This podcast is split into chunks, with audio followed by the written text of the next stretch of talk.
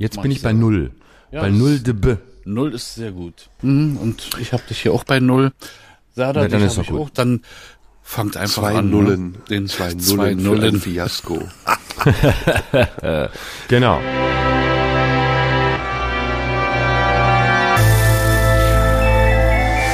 Schröder und Sumunju, der Radio 1 Podcast. Herzlich willkommen zu einer weiteren Ausgabe unseres Podcasts Schröder und Somunju. Und wir werden oft gefragt, ob wir die Themen vorbereiten, die wir besprechen.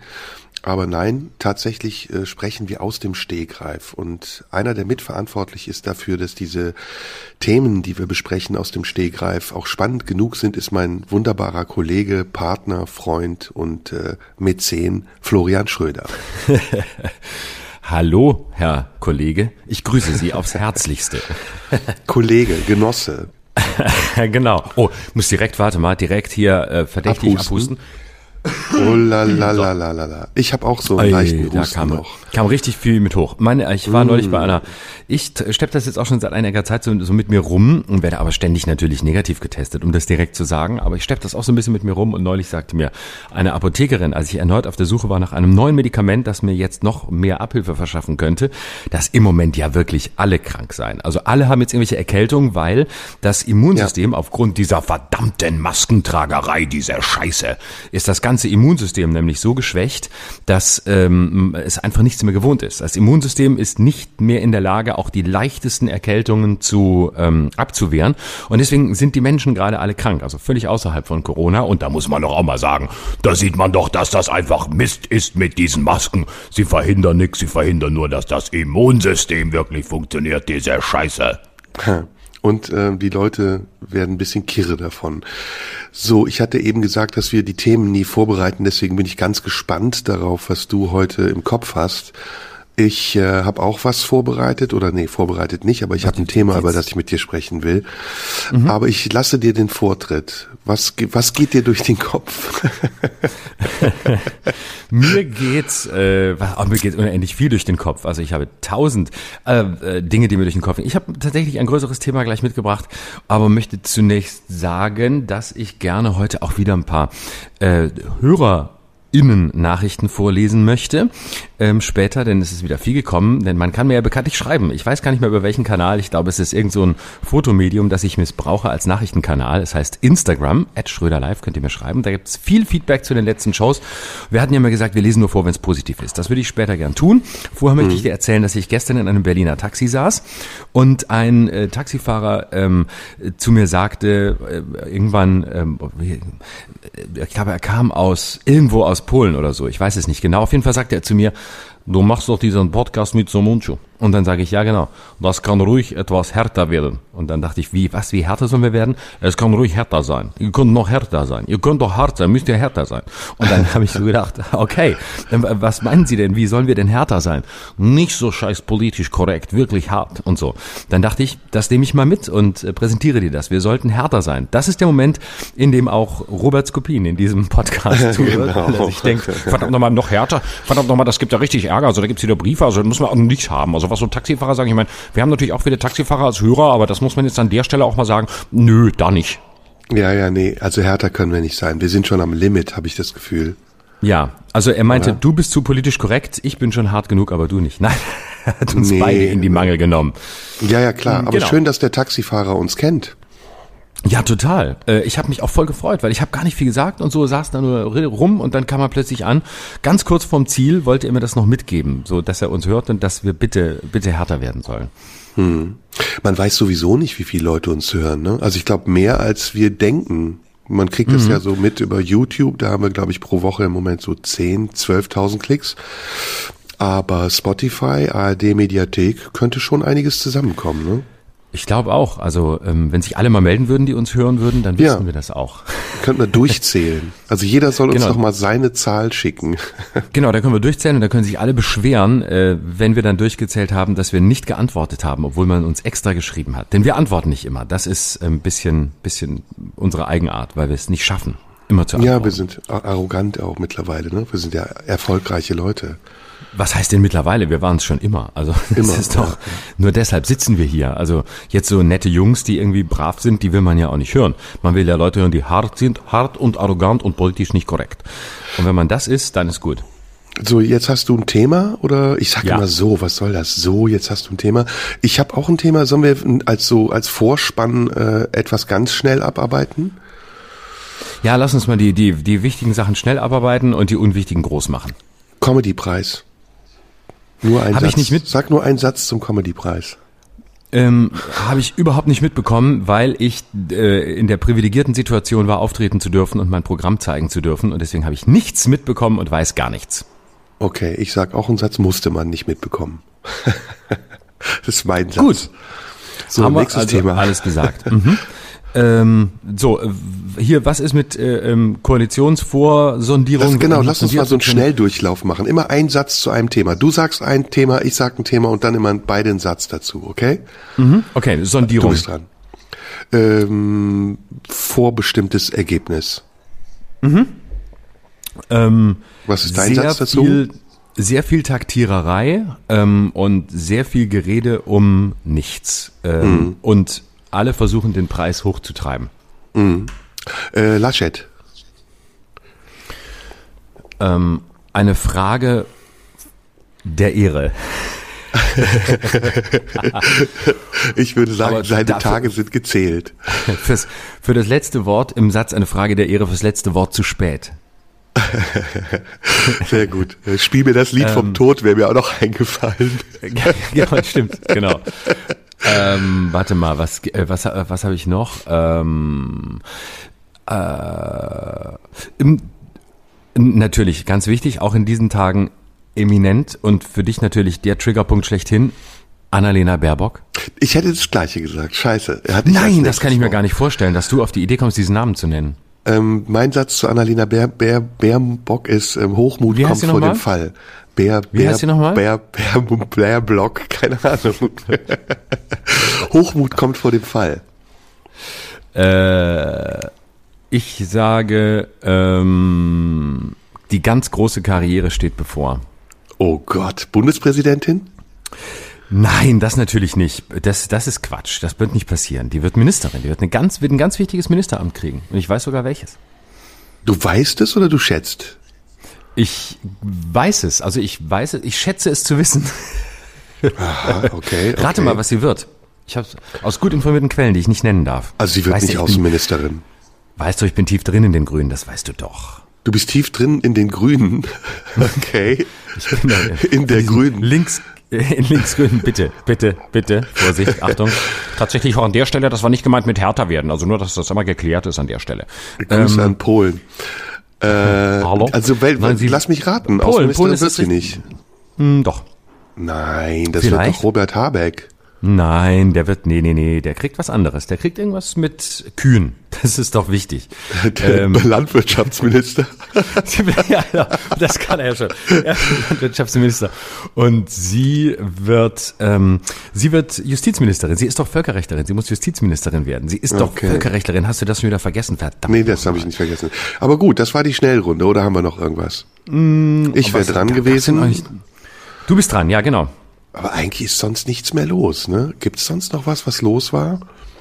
Äh, eigentlich, ich glaube, gab es noch irgendwas außerhalb von, von äh, diesen ganzen Themen? Nee, eigentlich war. Interessant, eigentlich ne, war dass man gar nicht mehr weiß, wie die Nachrichtenlage ist. Man weiß eigentlich immer nur das, was im Vordergrund steht, ne? Genau. Äh, Mhm. Doch, die, die Inzidenzen gehen ein bisschen hoch. Ne? Bisschen, bisschen. Heute Ja. Aber es 64,7. wird ein harter Herbst. Ah ja, genau, stimmt. Drosten hat auch wieder gesprochen, ne? Huck. Ja, äh, hat gewarnt. Ich hat, kann, kann die beiden nicht mehr auseinanderhalten. Ich kann Lauterbach nicht mehr von Drosten unterscheiden. Es muss irgendwie, es irgendwie eine eigene Pandemie, die da sich bei mir breit macht. Sollen wir noch ein mehr, Spiel ist. spielen, wo wir gerade in Spiellaune Oh ja. sind? Komm, jeder Los. spricht eine Warnung aus. Mhm. Ähm, fängst du an? Ähm, ich warne vor. Ähm, wovor warne ich denn? Nee, du musst sagen, wenn dann. Das muss ja ein wenn-dann-Satz sein. Wenn, äh, Wenn es zu einer Ampel kommt, fliegt die CDU ins Weltall. Oh, oh. Ich sag, wenn wir nicht vor Ende Oktober eine Impfquote von 95 Prozent erreichen, ist der Sommer nächstes Jahr in Gefahr.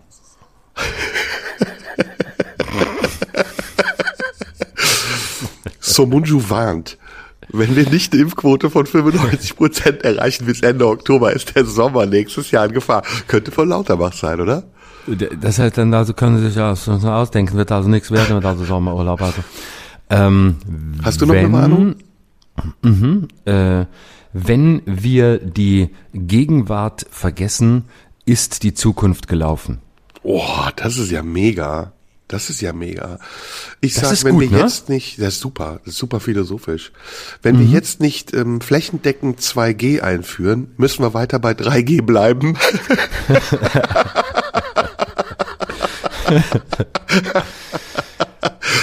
Wenn wir weiterhin flächendeckend 3G machen, sind die nächsten drei Sommerurlaube dahin. Oh, gut. Wenn wir die Na? Klimaziele nicht bis 2023 erreichen, erreichen wir sie nicht. das ist auch gut. Einfach so in sich schlüssige Dinge sagen. Wenn wir uns selbst verpassen, werden wir uns auch nicht mehr erreichen. Oh, damit können wir es belassen. Das ist super. Wenn wir uns selbst nicht Ja? verpassen. Wow, gut. Du bist heute sehr äh, metaphysisch. Was ist los? Ich weiß es nicht. Ich habe äh, sehr viele Reden von Robert Habeck am Wochenende angeguckt und äh, bin jetzt in so einem in so einem Modus, in so einem in so einem leicht schwebenden Modus mit ganz vielen Sätzen, die sehr lang sind und die sehr viel aussagen. Und ich habe mir auch angewöhnt, das ist jetzt hier schwer zu realisieren, weil wir ein Audio, Audiomedium sind, aber ich habe mir auch angewöhnt, ganz nachdenklich zu gucken. Und äh, ich glaube, die die Robert Habeckigisierung greift so um sich. Also es kommt wahnsinnig gut an, habe ich auch im Bekanntenkreis festgestellt, wenn man sehr nachdenklich guckt, wenn man sehr, ähm, wenn man so vorsichtig ist und lange gar nichts sagt, guckt und dann so einen Satz sagt wie, wenn man sich selbst nicht erreicht, verpasst man sich. Aber man muss es natürlich dann in der Robert Habeck Stimme sagen. Also man Und muss so sagen, von unten nach oben gucken dabei. So Genau, das ist ganz wichtig. Genau, also ein bisschen, bisschen Unschuldsblick, bisschen so, ein, so einen leichten Hundeblick von unten nach oben. So als wenn man so ein bisschen überlastet von der Welt, von der Situation, von allem und dann so von unten nach oben gucken und dann, dann einfach so ein, dann erstmal at- atmen, also ausatmen, erstmal lange ausatmen und dann sagen, ja, also wer sich selbst nicht erreicht, der wird sich verpassen. Also das haben wir auch immer wieder festgestellt. Und ja, weiß auch nicht, aber das ist ein Problem, aber das werden wir in den Griff kriegen. Das werden wir lösen. Wir Kannst du eigentlich, kannst du eigentlich Puppen spielen? Das wäre doch ein idealer Nebenjob für dich, oder? Ja, Germany's Next Sascha Grammel. Das, das, möchte ich, das ist gut. Ich werde der nächste Sascha Grammel und zwar mit äh, mit prominenten Puppen. Das ist schön. Das, Ja, so, Spitting Image. Ja, genau. Wie hieß es früher? Nicht Gute Nacht Deutschland, Guten Morgen Deutschland. Da gab es auch immer diese diese Puppencomedy mit mit Das war ja Spitting äh, Image auf Politik- Deutsch. Ich glaube, Willkommen, Genau. Hallo Deutschland oder nee, keine Ahnung. Ja, irgendwie sowas, ja, mit irgendwelchen Puppen. Und das hat dann äh, Stefan Wald gesprochen oder Thomas Freitag oder so. Das ist, glaube ich, wenn ich gar nichts mehr zu tun habe, dann oder wenn ich wenn ich mal irgendwie gar nichts mehr hinkriege, dann mache ich das. Dann setze ich mich hin und spreche irgendwelche Prominenten mit, äh, die irgendwie Puppen äh, von Puppen dargestellt werden. Das ist Willst du? das wäre mein persönlicher Untergang. Willst du Thema vorschlagen oder soll ich? Ähm, okay, dann fange ich an. Ich würde gerne mit dir über Zukunft reden. Ich äh, stelle fest, dass aktuell dieses Wort äh, sehr inflationär benutzt wird.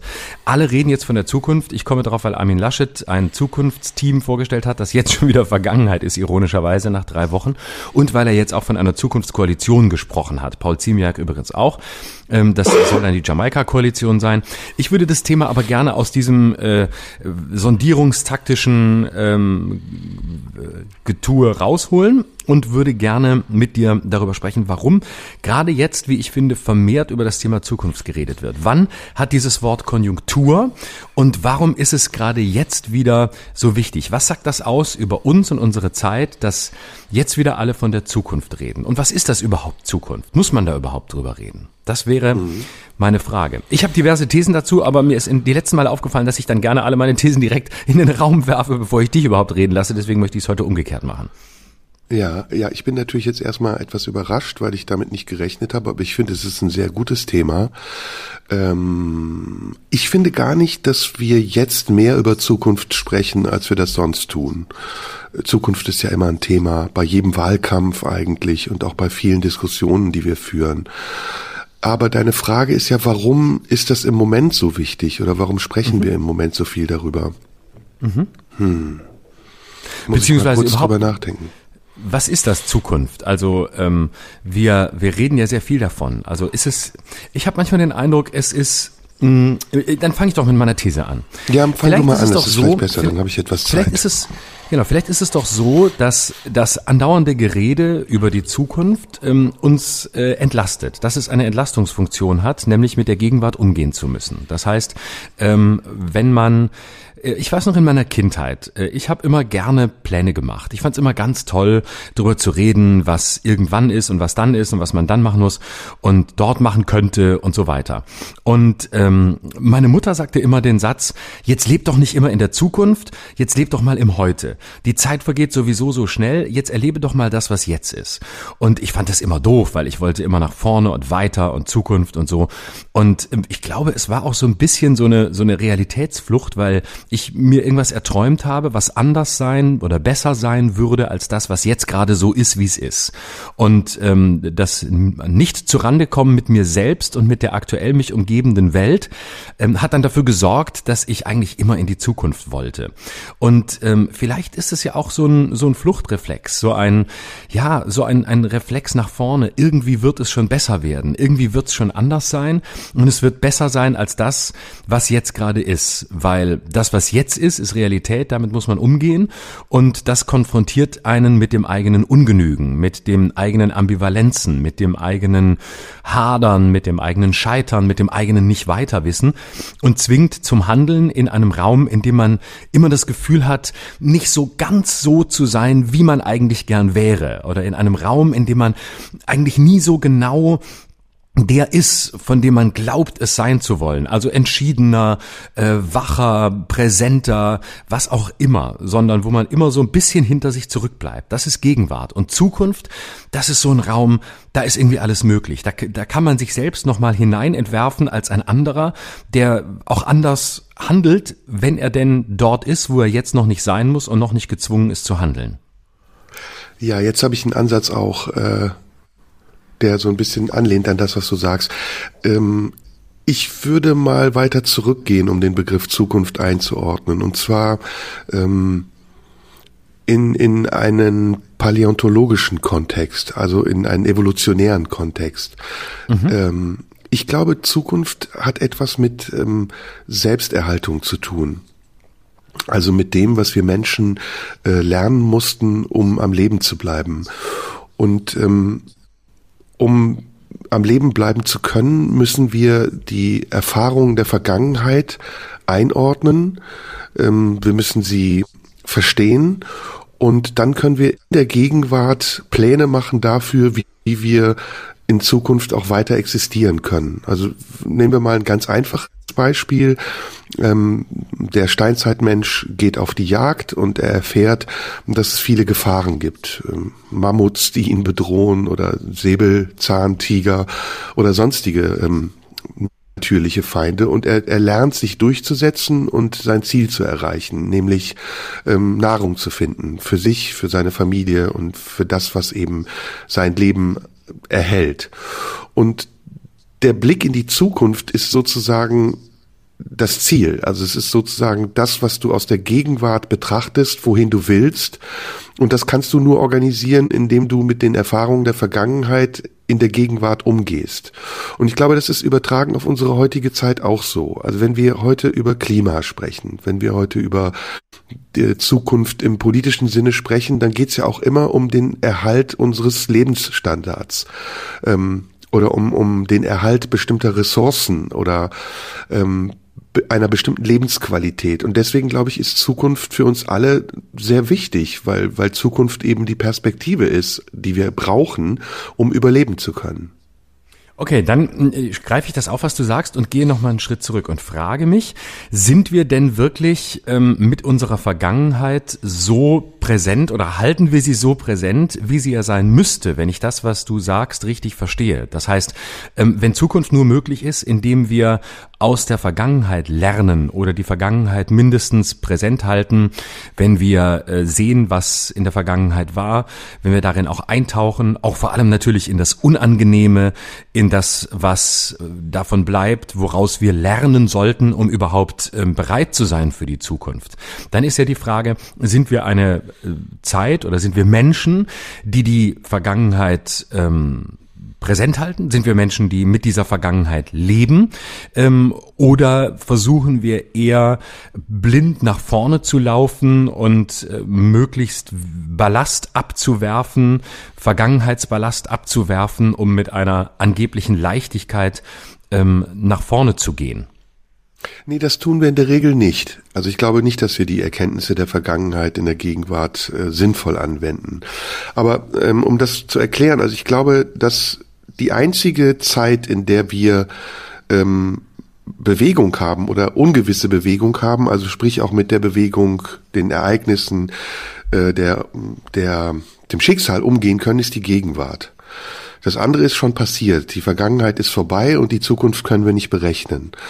Und ähm, es wäre jetzt natürlich der einfachste Weg zu sagen, okay, so wie ich eben beschrieben habe, wir haben Erfahrungen gemacht und auf Grundlage dieser Erfahrungen sind Erkenntnisse gewachsen und diese Erkenntnisse können wir anwenden, um klüger zu sein und eine Entwicklung zu machen. Und das ist ja in der Regel möglich und das passiert auch in bestimmten Bereichen, zum Beispiel in der technologischen Entwicklung, dass man sagt, ähm, wenn wir ähm, auf Verbrennungsmotoren verzichten und irgendwann nur noch ähm, entweder E-Mobilität oder vielleicht sogar Wasserstoffautos haben, dann schonen wir die Umwelt. Aber das geht sehr langsam. Und das geht sehr langsam, weil natürlich diesen Dingen auch Interessen entgegenstehen. Ich weiß das zum Beispiel aus der Automobilindustrie, dass eigentlich die technische Entwicklung der Automobilindustrie so weit fortgeschritten wäre, dass wir jetzt in der Gegenwart schon viel weiter sein könnten. Aber die vorhandenen Autos, die Verbrennungsmotoren, die müssen erstmal verkauft werden. Und deswegen drosselt man sozusagen die Erfahrung und die Erkenntnis und ähm, schadet eigentlich wissentlich der Umwelt und übergeht sein Gewissen sogar dabei. Das ist auch zum Beispiel in anderen Dingen so, bei Kriegen. Wir wissen, bestimmte Konstellationen führen zu Konflikten. Ähm, wenn wir an Regime Waffen verkaufen, die unlauter sind oder Regime, von denen wir wissen, dass sie diese Waffen nicht ähm, gut einsetzen, dann könnten wir eigentlich hochrechnen, okay, irgendwann gibt das ein Problem, irgendwann werden diese Regime sich auch gegen uns wenden und vielleicht werden wir dann entweder mehr Terrorismus haben oder vielleicht selbst in einen Krieg verstrickt sein. Deswegen meine Antwort ist eindeutig nein. Also wir lernen selten aus den Erkenntnissen der Vergangenheit. Entschuldigung. Und deswegen ähm, glaube ich, bleiben wir der Zukunft auch ausgeliefert. Hm. Ja, das ist äh, äh, immer wieder erstaunlich, wie wenig ähm, man dann bereit ist, mit der Vergangenheit für die Zukunft umzugehen. Ich habe häufig das Gefühl, der, der Blick zurück äh, passiert dann auch wieder in so einer verkürzenden Sichtweise, nämlich, ähm, ja, das ist, war ja schon damals so. Ne? Also um sich nicht wirklich auseinandersetzen zu müssen, heißt das dann, naja, also das, was wir jetzt erleben, das ist ja wie in den 20er Jahren des vergangenen Jahrhunderts. Du musst nur gucken, das ist im Grunde genau das Gleiche, wo du dann auch wieder schreien davonlaufen willst und denkst, ja, nee, so einfach ist es eben auch nicht nicht. Also sich auseinandersetzen mit der Vergangenheit heißt ja nicht, sie zu verkürzen, ähm, um dann zu schnellen Schlüssen zu kommen und zu sagen, Geschichte wiederholt sich. Das ist ja Quatsch. Ähm, sie wiederholt sich nicht, sondern man kann nur punktuell äh, etwas sehen und damit umgehen, um es dann für die Zukunft äh, zu verändern oder anzuwenden oder ähm, gewisse Entwicklungen rechtzeitig zu sehen und zu sagen, okay, da gab es vielleicht verwandte Konstellationen in der Vergangenheit schon mal, die wir heute vielleicht so nicht wiederholen sollten. Also gucken wir frühzeitig, dass sowas nicht passiert. Also ähm, ich denke, das ist dann so eine einfache Möglichkeit, äh, die Vergangenheit zwar im Blick zu behalten, aber ohne ihr wirklich gerecht zu werden und ohne sie wirklich äh, fruchtbar zu machen für das, was kommen könnte. Ja, interessant wäre ja auch, das so zu betrachten, ähm, als wären wir schon in der Zukunft. Und das machen ja zum mhm. Beispiel auch Zukunftsforscher. Ne? Also äh, ich glaube, es gehört zur Zukunftsforschung, dass man auch äh, überprüft, welche Vorhersagen man gemacht hat und wie diese Vorhersagen sich entwickelt haben. Mhm. Und wenn wir mal uns vorstellen, wir würden jetzt ähm, im 18. Jahrhundert leben, vielleicht so zwei, dreihundert Jahre zurück und hätten die Möglichkeit, einen Blick in die Gegenwart zu werfen. Da wären ja unheimlich viele Dinge, die man ja damals gar nicht abgesehen hat. Zum Beispiel Strom. Ne? Also dass, dass wir, dass wir Strom haben und permanent ähm, Helligkeit erzeugen können oder dass wir fliegen können, dass wir ähm, ein Telefon haben oder dass wir ein Telefon ohne Kabel haben. Das war ja vor 50 Jahren schon gar nicht mehr äh, vorstellbar. Ähm, dann sieht man, dass tatsächlich unheimlich viele Entwicklungen auch passieren, die man nicht vorhersehen kann, dass auch Unvorstellbares wirklich wird. Und ähm, so könnte man es sich jetzt auch hochrechnen. Ne? Also was können wir uns heute nicht vorstellen, was in der Zukunft sein wird? Und um nochmal die andere Frage mit einzubinden, was kann auch Schreckliches passieren, was wir uns jetzt nicht vorstellen können, was sein wird? Also ich komme nochmal auf das, den Klimawandel zurück. Ähm, man sieht ja, dass das jetzt gerade eine, eine ganz bedrohliche Dynamik annimmt. Also der, der Anstieg des Meeresspiegels, das war vor 20 Jahren noch undenkbar, der, der geht ja drastisch voran und der geht ja viel schneller voran, als wir das vorhergesagt haben. Und da wünschte ich mir, dass man diesen Vorhersagen auch mehr vertraut. Also, dass man sie nicht nur so einsetzt, wie jetzt zum Beispiel im Wahlkampf, um damit eine Stimmung zu machen, die auch wieder vorübergeht und Wählerstimmen abzufangen, sondern dass man auch eine realistische Einschätzung der Zukunft baut und aufgrund dieser Einschätzung und eben auch der rückwirkenden Betrachtung der Dinge, die jetzt schon eingetreten sind in der Vergangenheit, sich in der Gegenwart vernünftiges Verhandeln, äh, vernünftiges Handeln möglich macht. Weißt du, wie ich das meine? Ja, ja, total. Und vielleicht ist ja gerade beim Klimawandel auch das Erstaunliche, dass das nun wirklich ein Bereich ist, wo man aufgrund der Datenlage sehr präzise Vorhersagen treffen kann, wo man wirklich sehr genau sagen kann, wenn wir diese und jene Maßnahmen nicht ergreifen, werden wir im Jahr XY diese und jene Entwicklung haben. Und das ist ja außergewöhnlich, weil meistens in den meisten Lebensbereichen ließ sich das nicht so exakt, so naturwissenschaftlich fundiert ähm, und äh, so präzise Vorhersagen, sondern in vielen Bereichen hatten wir die, die gegenteilige Entwicklung, nämlich es gab ja ganz viele Vorhersagen, was irgendwie wann sein wird und das meiste davon ist nie eingetreten. Also ich glaube, die Zukunftsforschung ist somit der unseriöseste Bereich, wenn man ihn überhaupt als Forschung bezeichnen kann oder als Wissenschaft, weil ganz viel orakelt wird und letztlich ist es unendlich viel Voodoo. Ne? Also man sagt irgendwas vorher und ähm, weiß dann überhaupt nicht, ob es so eintritt. Also gerade in der Ökonomie zum Beispiel, wenn vorhergesagt wird, dann wird dies und jenes passieren und dann äh, werden Zinsen fallen oder Preise steigen oder was auch immer. Es passiert oder es passiert nicht. Aber ich saß mal mit äh, jemandem in, in Gegenwart eines Wirtschaftsweisen, und ähm, die, die Person neben mir, die wirklich sehr gut sich auskannte mit dem Thema, sagte irgendwann zu mir, Wirtschaftsweisen muss man nicht zuhören. Es ist, es ist alles Voodoo. Es ist letztlich, letztlich fast Theologie. Also es ist alles Glaubenssache. Und ganz, in diesen ganzen Bereichen lässt sich so wenig wirklich vorhersagen. Ich meine, wer hätte, wer hätte gedacht, dass eine Pandemie kommt und dass wir jetzt wirklich eine derartige Inflation haben, wie wir seit Jahren nicht gedacht hätten, dass wir die nochmal haben würden. Wäre Corona nicht gekommen, wäre es wahrscheinlich sehr unwahrscheinlich gewesen, dass es so kommt wie jetzt. Und ähm, das heißt, wir haben so viel Orakelei und so viel, so viel Vorhersagerei. Dann und dann wird das und das sein. Unendlich viel von dem, was vor 30, 40, 50 Jahren vorhergesagt wurde, ist nie eingetreten. Nie. Und trotzdem hat man gesagt, dann wird es so kommen. Und jetzt sind wir paradoxerweise mit einer Situation konfrontiert, wie dem Klimawandel, die so existenziell für uns alle ist wie keine zuvor. Und da sind die, Zuga die sind die Zukunftsvorhersagen wirklich mal berechenbar. Da sind sie wirklich seriös. Da weißt du, diese und jene Zahlen werden eintreffen und dann wird etwas bestimmt Bestimmtes passieren. Vielleicht ist das auch für uns das Bedrohliche, gerade bei dem Thema zu wissen, scheiße, hier kommt dies und jenes und das können wir nur so abwenden, indem wir gewisse Maßnahmen ergreifen. Also ducken wir uns weg und hoffen, dass es genauso ein Voodoo ist, wie sonst, wenn irgendwas vorhergesagt wurde. Ich glaube, das ist Teil des Problems, psychologisch. Ja, aber darüber hinaus ist es natürlich auch ähm, Teil einer rhetorischen Strategie, die äh, Politiker und die Politik verfolgen ähm, wenn sie halt permanent äh, Menetekel voraussagen, um damit den Menschen auch eine bestimmte ähm, bedrohliche Situation zu vermitteln und einen Handlungszwang daraus zu erzeugen. Ähm, ich beziehe das jetzt mal nicht auf den Klimawandel, weil ich glaube, dass der Klimawandel äh, nicht bestreitbar ist. Den gibt es und es wird Folgen geben, die wir jetzt schon spüren.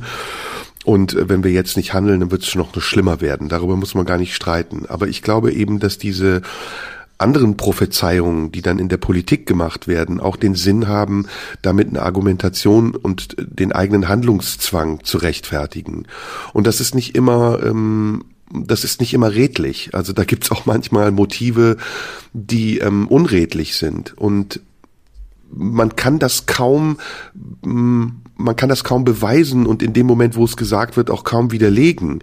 Das ist ja das, das ist ja das ähm, Schöne an Zukunftsvoraussagen, ähm, an Prophezeiungen, dass sie vage bleiben und dass wir mhm. keinen, dass wir keinen Nachweis dafür haben. Erst wenn die Zukunft Gegenwart ist, können wir sagen, okay, das ist, das ist eingetreten. Das Einzige, was wir eigentlich wissen, ist, dass wir irgendwann sterben werden. Das ist so die einzige Prophezeiung, die wir gewiss ähm, bestätigen können. Vielleicht wird es auch nicht passieren. Wer weiß, wie die Medizin in 30 oder 40 Jahren, wie weit sie sein wird. Und vielleicht werden wir auch ewig leben. Aber es ist ziemlich wahrscheinlich, dass wir alle sterben werden. Und deswegen glaube ich, ist diese das Sprechen über die Zukunft, also sozusagen die Vorbereitung unserer Nachfolge, etwas, was ganz elementar ist, weil wir damit auf der einen Seite uns Gedanken über das machen, was nach uns kommt. Also das, was sozusagen jetzt vor uns liegt, ist zugleich auch der Gedanke über das, was nach uns kommen wird. Und, ähm, und zugleich werden wir einer Verantwortung, also einer unsichtbaren Verantwortung gerecht, um uns nicht nur um uns zu kümmern und in der Gegenwart darüber äh, nachzudenken, dass es uns gut geht, sondern uns eben auch Gedanken darüber zu machen, dass es anderen Menschen, die nach uns kommen, genauso gut geht oder mindestens ähm, oder vielleicht sogar besser geht als uns. Mhm. Aber das ist manchmal Rhetorik, ne? Also oder oft ist es Rhetorik. Deswegen, ich glaube, darauf hast du ja mit deiner Frage auch angespielt. Warum wird gerade so viel über Zukunft gesprochen? Mhm.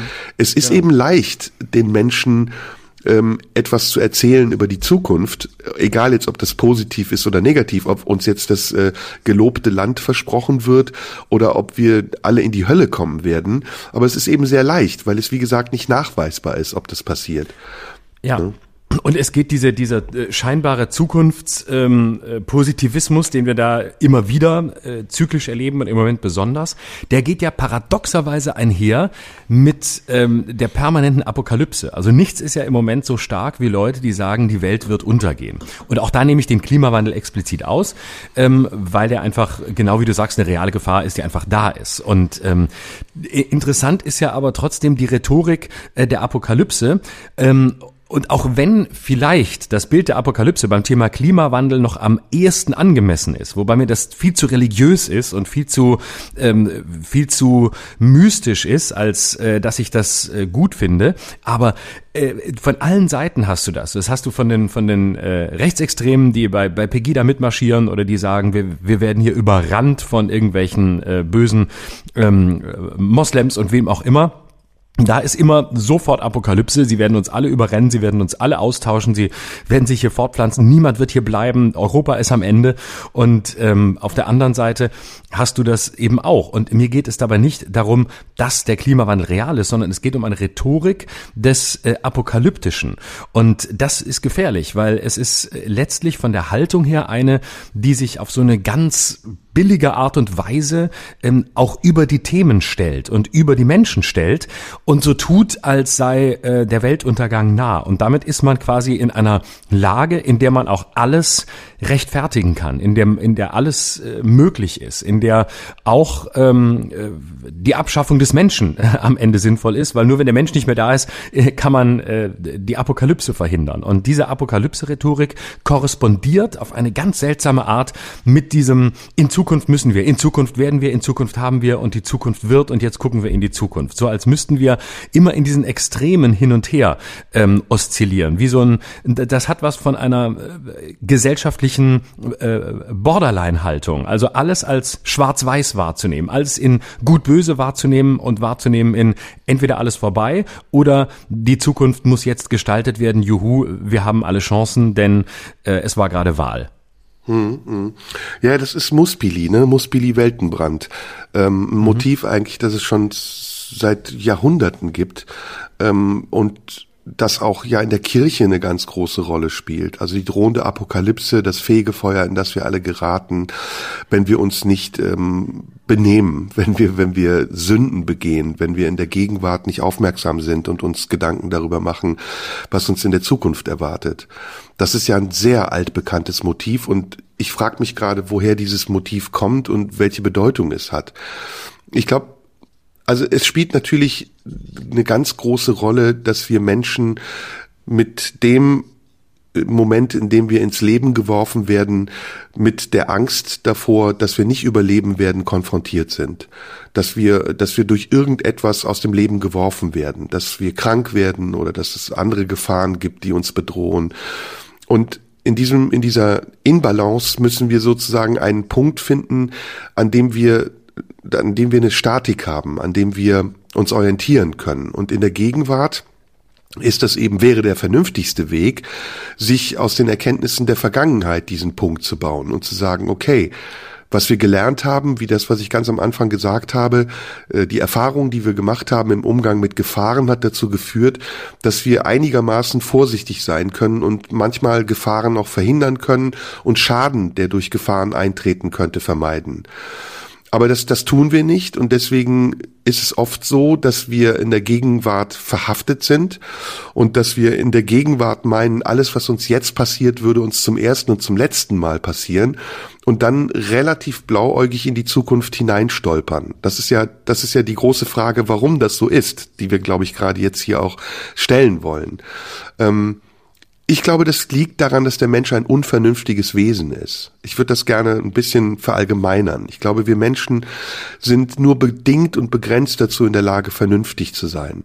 Wir werden viel mehr von unseren Trieben bestimmt und viel mehr von unseren Sehnsüchten und Ängsten, als wir das glauben. Und wenn wir kollektiv bestimmt werden, wenn andere uns kollektiv bestimmen, dann sind wir sehr anfällig dafür, uns bestimmen zu lassen wenn wir manchmal die Möglichkeit hätten, vernünftiger zu sein und auch rationaler zu sein, glaube ich, würden wir viele Fehler nicht machen. Und das sind ja ganz simple Fragen. Zum Beispiel, warum gibt es überhaupt Krieg? Krieg schadet Menschen. Warum, warum schaden wir uns gegenseitig? Warum schaden wir der Natur? Warum schaden wir unserem Umgang, wenn wir ähm, respektlos miteinander umgehen? Warum können wir nicht vernünftig sein und Erkenntnisse, die wir haben, dafür, dass das Leben einfacher sein kann, anwenden, statt uns das Leben permanent damit schwer zu machen, dass wir sie, diese Erkenntnisse übersehen? Und das sind Fragen, die, glaube ich, kann man nur allgemein beantworten. Eben so, wie ich es gesagt habe. Ich glaube, wir Menschen sind zum größten Teil sehr unvernünftig und wir müssen immer wieder durch den Schmerz, den wir verursachen, an uns selbst, aber auch an den anderen lernen, dass diese, dass diese Existenz, die wir haben, einfach begrenzt bestimmbar ist. Und selbst wenn wir noch so sehr klug sein wollen, in die Vergangenheit gucken oder in die Zukunft, wir bleiben am Ende uns ausgeliefert und auch den Geschehnissen. Und das ist, glaube ich, eines der, der Grundprobleme heute, dass wir äh, diesen Adressaten nicht mehr haben. Diesen Adressaten, der uns ein bisschen Verantwortung abnimmt. Was früher eben die Religionen hatten, was zum Teil auch Ideologien hatten, also äh, äh, diese ganzen Kämpfe, Kapitalismus versus Sozialismus, wo du wusstest, okay, du bist auf einer Seite und es gibt eine andere Seite und du bist entweder hier oder du bist dort. Und das hat ja eine Form von Heimat geboten. Denn das, das Glück des Feinds oder das Glück des Gegners ist ja, dass er dir Heimat bietet nämlich Heimat in deinem eigenen und dass er dir, ähm, dass er dich zurückwirft in deine eigene Kohorte und dass man die Reihen schließen kann, weil er da ist. Und ähm, je weniger Gegner es gibt ähm, und je weniger ähm, über starke Kräfte es gibt, die Zusammenhalt bieten, wie beispielsweise früher Religionen, desto, desto mehr sind wir ja auf uns selber zurückgeworfen, desto mehr müssen, kommen wir quasi selber in eine gottähnliche Position und müssen uns definieren, als wären wir so, als wären wir quasi als allmächtig, als könnten wir alles bestimmen, als wüssten wir, wo es in Zukunft hingeht, als wären wir quasi die Lokomotivführer des Zugs, ähm, in dem wir eigentlich sitzen. Und das ist eine schwierige Position und das ist, glaube ich, auch ein Grund, ähm, warum so viel über Zukunft geredet wird, weil man so so, ein bisschen sich auch einreden kann, ähm, wir haben es ja, wir können es schon alles hinkriegen. Wir können schon alles hinkriegen, es liegt in unserer Hand und wenn wir jetzt alle nur ganz stark sind, dann schaffen wir das irgendwie und ähm, dann wird es vielleicht auch äh, besser, auch wenn ich selber gar nicht mitmachen muss, wenn ich es den anderen überlasse. Aber als Ganzes, irgendjemand wird es machen und irgendwie wird es dann schon gut. Das ist so ein bisschen auch den Kopf in den Sand stecken vor der, vor der Größe der Aufgabe. Hm. Ja, und das ist tatsächlich, glaube ich, auch noch ein anderer Aspekt. Wir sind ja mit äh, der Aufklärung und der Renaissance ähm, zu einer gottlosen Gesellschaft geworden oder zu einer immer gottloseren Gesellschaft geworden. Und wie du ja richtig sagst, sind wir heute sogar an einem Punkt, an dem wir selbst unsere eigenen Götter sind. Und ähm, das bedeutet zum einen eben Verantwortung tragen zu müssen für sein Verhalten und für die Auswirkungen des Verhaltens und die Folgen. Das bedeutet aber auch, dass es keine Instanz mehr gibt, die unser Verhalten reguliert oder mhm. an der wir uns orientieren können. Jetzt wäre natürlich die Frage, brauchen wir mehr Spiritualität? Müssen wir mehr glauben? Müssen wir uns mehr überlassen? Äh, und wem? Welcher Instanz? Irgendeinem Gott, der erfunden wird, damit wir an ihn glauben oder ähm, dem, was wir wirklich in uns haben, an das wir glauben können. Und ich glaube, das ist vielleicht sogar eher der, der richtigere Weg, dass wir wieder in uns Dinge finden, an die wir glauben können und die zum Maßstab für unseren Glauben werden. Ähm, mhm. Und dann darüber hinaus auch zu einem kollektiven Maßstab werden können. Und jetzt sind wir, glaube ich, beim Thema Ethik. Ähm, wir sind ja auch eine sehr unethische Gesellschaft mittlerweile. Also es, ethisch zu denken, das stößt ja sofort an moralisches Denken. Und moralisches Denken ist oft negativ konnotiert. Wenn man heute moralisch ist, dann hat man den Augenaufschlag des Besserwissenden oder des Strengen. Aber ich finde, wir würden als Gesellschaft, es würde uns gut stehen, etwas moralischer zu sein, als wir es im Augenblick sind. Und ich glaube, es würde uns noch viel besser stehen, wenn wir auch wieder mehr über ethische Grundsätze nachdenken würden und das Nachdenken über diese Grundsätze nicht anderen überlassen, die das institutionalisieren und für ihre eigenen Zwecke missbrauchen. Ich vertraue zum Beispiel der Kirche nicht. Ich glaube nicht, dass eine Institution, die mir, entschuldige, dieser Husten, eine Institution, die mir erzählen will, wie ich mich richtig zu verhalten habe, ähm, selber aber sich total falsch verhält, ähm, auf Dauer Maßstab für mein Denken sein kann. Das ist so durchschaubar und das haben wir jetzt auch alle gelernt. Entschuldige bitte. Ähm, dass das nur eine begrenzte Haltbarkeit hat. Ich glaube zum Beispiel, die Kirche hat sich schon längst als Institution selbst erübrigt. Wir brauchen die Kirche nicht mehr. Sie hat versagt. Und gerade in den letzten Jahren versagt sie immer mehr und sie wird auch irgendwann hoffentlich in Bedeutungslosigkeit versinken. So wie Religion sowieso, finde ich, neu definiert werden müsste. Ähm, wir haben seit Jahrhunderten keinen Propheten mehr gehabt. Wir orientieren uns an den, an den Werten einer Zeit, die schon längst vergangen ist. Jesus hat vor über 2000 Jahren gelebt, Mohammed 622. Also wir leben heute im Jahre 2021 und es fehlt uns eigentlich eine spirituelle Orientierung, die zeitgemäß ist. Und ich glaube, das wäre sehr spannend. Also da jemanden oder etwas oder kollektiv gemeinsam etwas zu entwickeln, was wie ein Grundgesetz für den Umgang der Menschen miteinander ist, aber auch mit den Dingen, das wäre zum Beispiel etwas, was mit Zukunft und Vergangenheit und Gegenwart zu tun hat. Mhm. Ja, ja, absolut. Also ich glaube, also eine Magna Carta der Jetztzeit sozusagen. Ne? Genau. Also ja, und mhm. das ist äh, das ist wesentlich. Diese diese Sehnsucht nach äh, einem messianischen Moment oder nach einer messianischen Figur ist auch deshalb so groß, weil eben äh, keine mehr da war und weil die, die sich äh, suggerieren, eben äh, kann ich dir nur völlig zustimmen, völlig in der Vergangenheit stehen geblieben sind und uns überhaupt nichts mehr bieten für die Jetztzeit oder für die Zukunft, wie man ja bei den Kirchen auch in der in der Pandemie gesehen hat, was du ja zu einem sehr frühen Zeitpunkt auch schon angemerkt hast, also gesagt hast, wo sind eigentlich die Kirchen in dieser Pandemie? Das wäre doch die Sternstunde. Jetzt braucht man die doch gerade in einem Moment äh, der völligen Unvorhersehbarkeit und der mindestens für die jetzt lebenden einmaligen Situation. Jetzt muss ich auch schon wieder husten. Moment. Ja, meine Güte. So. Eieiei, wir stecken uns ja gegenseitig mit ja, Husten ja. an, obwohl wir nicht mal in einem Raum sitzen. Ja, irgendwann wird es ähm, auch so ähm, psycho, dass man während man spricht denkt, scheiße, ich möchte jetzt nicht husten. Jetzt, genau. Und dann kommt nämlich der Husten, weil man das Gefühl hat, jetzt müsse man gleich wieder husten, weil es der andere getan hat. Und so, ja, sprich genau, weiter, so steckt man sich gegenseitig mit der, mit der Psychose an. So, auf jeden Fall ähm, ist die, glaube ich, dass, dass es tatsächlich ganz, ganz entscheidend ist, an, an der Stelle zu sehen, dass die, ähm, dass da etwas seine Kraft verloren hat und an diese Stelle ist, ist nichts getreten. Und ähm, äh, man kann zum Beispiel auch historisch sehen, dass äh, Verschwörungsideologien historisch in dem Moment eine besondere Blütezeit hatten, in der ähm, die die großen religiösen Systeme zum ersten Mal eingebrochen sind, nämlich nach der Aufklärung, nach der Renaissance und die, die Sozialwissenschaften und ähm, die ganzen Humanwissenschaften noch nicht so ausgebildet waren. Das war genau der Moment, in dem alle Ideologien, auch die ersten, ähm, quasi unwidersprochen stehen blieben und eine ganz andere Bedeutung hatten und eine ganz andere Möglichkeit hatten, sich auszubreiten. Und da fehlt uns heute äh, sozusagen der große, der große Blick und äh, die große behütende Gestalt. Und ich meine, dass vieles von dem, was wir heute wahrnehmen als äh, Kultur des Hasses, als Kultur der Herabsetzung, als Besserwisserei, als jeder weiß alle, weiß alles besser und wir hauen aufeinander ein und jeder will festlegen, wer noch was sagen darf. Ich glaube, dass diese ganzen Debatten wesentlich darin liegen, dass uns eine höhere Instanz sei es nur eine spirituelle, das muss gar keine religiöse sein, im Gegenteil, dass uns eine höhere Instanz fehlt, weswegen wir uns selbst zu dieser Instanz machen und den Eindruck haben, wir müssen uns verteidigen, wir müssen unsere Position ähm, als die eigentliche und als die einzige stark machen, die im Zweifel lauter und stärker ist äh, und prophetischer ist als die der anderen.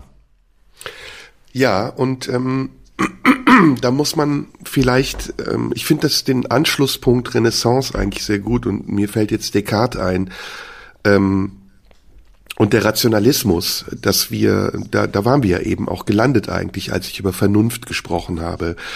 Und ich glaube, dass diese, dass diese, der, diese Entwicklung, die nach der Renaissance eingesetzt hat, also als Gesellschaft der, des Individuums sich zu befreien von dem Diktat der, der Kirche zum Beispiel, dass diese Entwicklung irgendwann äh, nicht gescheitert ist, aber einen Scheitelweg genommen hat, an dem sie sich so verselbstständigt hat, dass wir heute fast schon ja zurückgeworfen sind. Also wir sind nicht wirklich an einem Punkt, an dem man sagen könnte, wir haben uns als Gesellschaft weiterentwickelt. Ähm, ich gebe das mal, ich gebe das mal in einem Beispiel wieder. Also dieser Moralismus, über den wir, dieser Moralismus, über den wir eben gesprochen haben, der spiegelt sich ja in den Diskussionen heutiger Tage wieder. Wenn es darum geht, ähm, äh, Fraktionen zu bilden oder Denkmuster zu bilden, die konform sind oder eben nicht konform sind. Und dann aus diesen Denkmustern der Konformität her heraus Vorwürfe oder Zuweisungen zu bauen. Ähm, weil andere diesen Denkmustern oder diesen, diesen ähm, Kategorien nicht entsprechen. Das kann man jetzt noch simpler runterbrechen in Diskussionen zum Beispiel über Sexismus, über Rassismus, über Ableismus, über diverse Ismen ist das ja der Fall, ne? dass man sagt, es gibt da eine Denkinstanz, eine moralische Denkinstanz, die aus einer Kategorisierung einer bestimmten äh, Gruppe zu sich selbst gehört und der Definition dieser Gruppe als maßgeblich. Und was daraus entsteht, ist, dass derjenige, der gegen diese Denkweise verstößt oder der aus dieser Kategorisierung herausfällt, gar keine Möglichkeit hat, jenseits dieser systematischen Struktur sich zu behaupten oder etwas daraus zu bauen, was diskutabel wäre oder was mindestens argumentativ gültig sein könnte. Und da glaube ich, um jetzt nochmal wiederzukommen auf den Rationalismus und Descartes und die Phase nach der Renaissance, würde genau das, was damals ja passiert hat, nämlich alles in Frage zu stellen und in Frage stellen zu können, um bestimmte Muster abzubauen und neue Muster aufzubauen, uns als Gesellschaft heute gut tun. Stattdessen orientieren wir uns aber an ganz anderen Dingen und fallen damit eben zurück in sehr mittelalterliche Strukturen. Also das, was wir hier auch angedeutet haben, mal, die Dynamik des Internets ist ja nichts anderes als die Dynamik der Marktplätze des Mittelalters, auf denen die Leute mit Heugabeln stehen und hängt ihn, hängt ihn rufen. Und da frage ich mich eben, warum, das meinte ich zu Anfang, das würde ich jetzt genauso wiederholen, warum wir eigentlich da nicht entwicklungsfähiger sind, weil wir ja die Vorbilder aus der Vergangenheit haben. Wir wissen, wohin das geführt hat, wir wissen, welche Folgen das hatte und wir wissen, wie eine primitive Gesellschaft, die nur darauf aufgebaut ist, sich selbst zu befriedigen, am Ende unfähig wird, mit der Zukunft umzugehen, aufgeschlossen und mit den Erkenntnissen, die sie hat, reif und erwachsen. Mhm. Verstehst du, was ja, ich meine? Oder ist das zu, ja, ja, zu komplex? Ja, ja, aber das, das ist absolut nachvollziehbar. Der, der Punkt, glaube ich, beim Internet ist folgender. Ähm, das ist eine, eine sehr junge Entwicklung, äh, in der sich eben erstmal äh, der Mensch zeigt in all seinen Facetten und besonders deutlich zeigt er sich in seinen niederträchtigen Facetten, weil die eben immer äh, schreiender, weil die leuchtender, weil die greller, weil die krasser sind und ähm, weil es zunächst eine, eine Zeit braucht, das einzuhegen. Die, das ist zunächst ist ja auch eine politische Frage. Ähm, aber letztlich ist ja das Internet so eine Form von, ich sag mal, radikaler bis radikalisierter Demokratie. Also es ist, es entwickelt sich immer mehr, vor allem in Gestalt der sozialen Netzwerke, zu einem Marktplatz, der schlichtweg nicht mehr kontrollierbar ist. Zwar gibt's immer wieder Versuche. Demokratie oder ist das die Diktatur des Individuums? Darüber können wir natürlich jetzt lange diskutieren, welches, welchen Begriff wir wählen. Ich würde jetzt mal sagen, es ist radikalisierte Demokratie, weil mhm. jeder kann alles sagen, jeder ist völlig frei. Und es ist eigentlich das, der, der, der, der Traumzustand der Demokratie, dass jeder alles sagen darf. Es gibt keine Hürden, es gibt äh, keine Einschränkungen. Es ist wirklich ein, im besten Sinne des Worts, wenn es mit äh, guten, sensiblen Händen geführt wäre, ein Marktplatz der Ideen. Eine, eine Agora, wie sie im alten Griechenland äh, ähm, mal das Ideal war, eine elektronische Agora, genauso wie sich das die, die Gründerväter des Silicon Valley ja mal größtenteils vorgestellt haben. Und äh, was wir aber erleben, ist natürlich auch ein Stück, äh, sagen wir mal, ähm, äh, äh, diskursiver Barbarei. Das ist äh, logisch, weil ja, es keine ja. Regeln gibt. Ne? Das heißt, eine die die radikale Demokratie stößt auf die Gesetze der gelenkten und geführten Demokratie und gelenkte Demokratie meine ich jetzt nicht im russischen Sinn, sondern in dem, wie wir Demokratie haben, in einem sehr fein ziselierten, hochkomplexen, oft langsamen, bürokratischen Regelwerk, das dafür sorgt, dass halbwegs Rechtsfrieden herrscht und dass Menschen so zusammenleben, dass sie sich nicht an die Gurgel gehen. Das ist das, was wir eigentlich unter Demokratie als Staatsform verstehen. Und das Internet stellt all das in Frage, weil es eben zunächst weder einen Staat gibt, noch eine Polizei, noch irgendjemanden, der das Ganze aufhält. Und wenn man sich die aktuelle Entwicklung anguckt, muss man ja sagen, dass diese ganzen staatsverächtenden ähm, Führer äh, wie Mark Zuckerberg und äh, Jack Dorsey von Twitter und wie sie alle heißen, dass die, die den Staat immer verachtet haben, weil sie gesagt haben, der hegt uns nur ein, der begrenzt uns, der begrenzt die, die wirkliche Freiheit. Wir sind die wahre Demokratie. Die tun jetzt im Grunde genau das, was der Staat getan hat und werden immer mehr parastaatlich, versuchen eigene Währungen einzuführen, versuchen zum Teil eigene Krankenversicherungen einzuführen. Äh, Apple hat ja sogar eine eigene Apotheke mal gegründet. Sie versuchen sich auszutauschen mit Krankenhäusern über Krankenhausdaten, hat Facebook versucht. Das heißt, diese äh, Unternehmen nähern sich den staatlichen äh, Institutionen an, aber natürlich keinen demokratischen, sondern sie versuchen die radikalisierte Demokratie aufrechtzuerhalten und zugleich aber selbststaatlich zu agieren, aber eben mittelalterlich, im hochfeudalistischen Sinne, weil der feudale Führer letztlich sagt, wo es lang geht, nämlich ein Mark Zuckerberg oder Jack Dorsey. Ja, ja, ja, das ist äh, absolut, sehe ich genauso, wie du das sagst. Und jetzt wäre ich versucht, mal einen, einen Blick in die Zukunft zu werfen. Und mhm. ähm, unter Beachtung auch eben der Erkenntnis, dass wir die Vergangenheit vergessen. Ähm, ich glaube, das wird alles noch radikaler werden und ich glaube, das, was wir gerade erleben, ist gerade mal der Anfang. Ähm, und es wird sicher auch Rückentwicklungen geben. Ich glaube, das Internet wird nicht so bleiben, wie es im Augenblick ist. Im Augenblick ist es noch ein fast grenzenloser Raum, in dem sehr viel passieren kann, ohne dass man es beeinflussen kann. Es wird auf jeden Fall enger werden im Internet. Es wird auf jeden Fall strenger werden im Internet. Aber das Internet wird weiterhin dazu führen, dass sich Dinge spalten und diese, diese Meinungen und auch die, die Auseinandersetzungen, die, die aufgrund dieser Spaltungen stattfinden, die werden noch radikaler. Und ich glaube, sie werden, das ist eine Erkenntnis, die ich aus der Vergangenheit habe und die ich jetzt sozusagen auf die Zukunft anwende, werden aus dem Internet in die Realität kommen. Und das passiert ja auch schon. Also die Internetrealität, die virtuelle Realität, die ist ja schon längst übergegangen in, in unsere reale Welt. Und das wird unser Leben sehr verändern. Ich glaube, das wird unsere Diskussionen auch verändern und das wird aber auch erfordern, das meinte ich eben, dass wir unsere Haltung dazu überdenken müssen und dass wir die Prioritäten, die wir setzen, verändern müssen. Und das ist eine Sache, da bin ich mir nicht ganz sicher, ob wir das schaffen werden. Also ob wir zum Beispiel auch wieder lernen können zu verzichten. Das ähm, habe ich ja vor zwei Folgen hier gesagt, dass dieser Social Media Detox, den ich gerade mache, für mich ganz wichtig ist, weil ich wieder lerne, auch zu verzichten auf Aufmerksamkeit oder meine eigene Aufmerksamkeit auf Dinge zu lenken, die kontraproduktiv sind.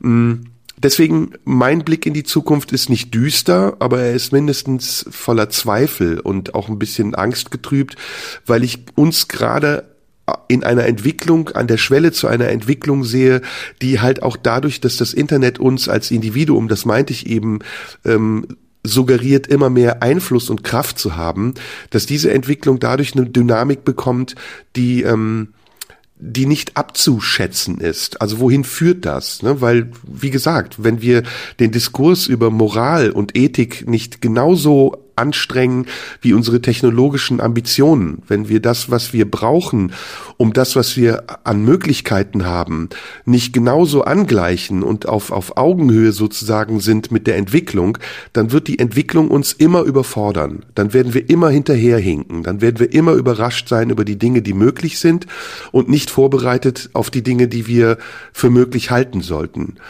Und das ist, das ist etwas, was ich in der Zukunft als große Aufgabe sehe. Es gibt, glaube ich, einen Satz, ähm, ich kann ihn nicht exakt zitieren, aber ich finde ihn wunderbar. Und ich glaube, er ist von Robert Musil, wo er mal sagt, die Entwicklung des Menschen hängt der Entwicklung seiner Technik immer um etwa 100 Jahre hinterher. Ja, das ist und, genau richtig, ja. Na, und äh, das ist, äh, das kann man, glaube ich, dieser Satz ist zwar alt, aber er ist, glaube ich, im Moment aktueller denn je.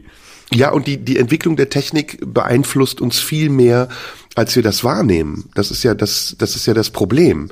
Also von, von Meinungsbildung bis hin zur Sexualität.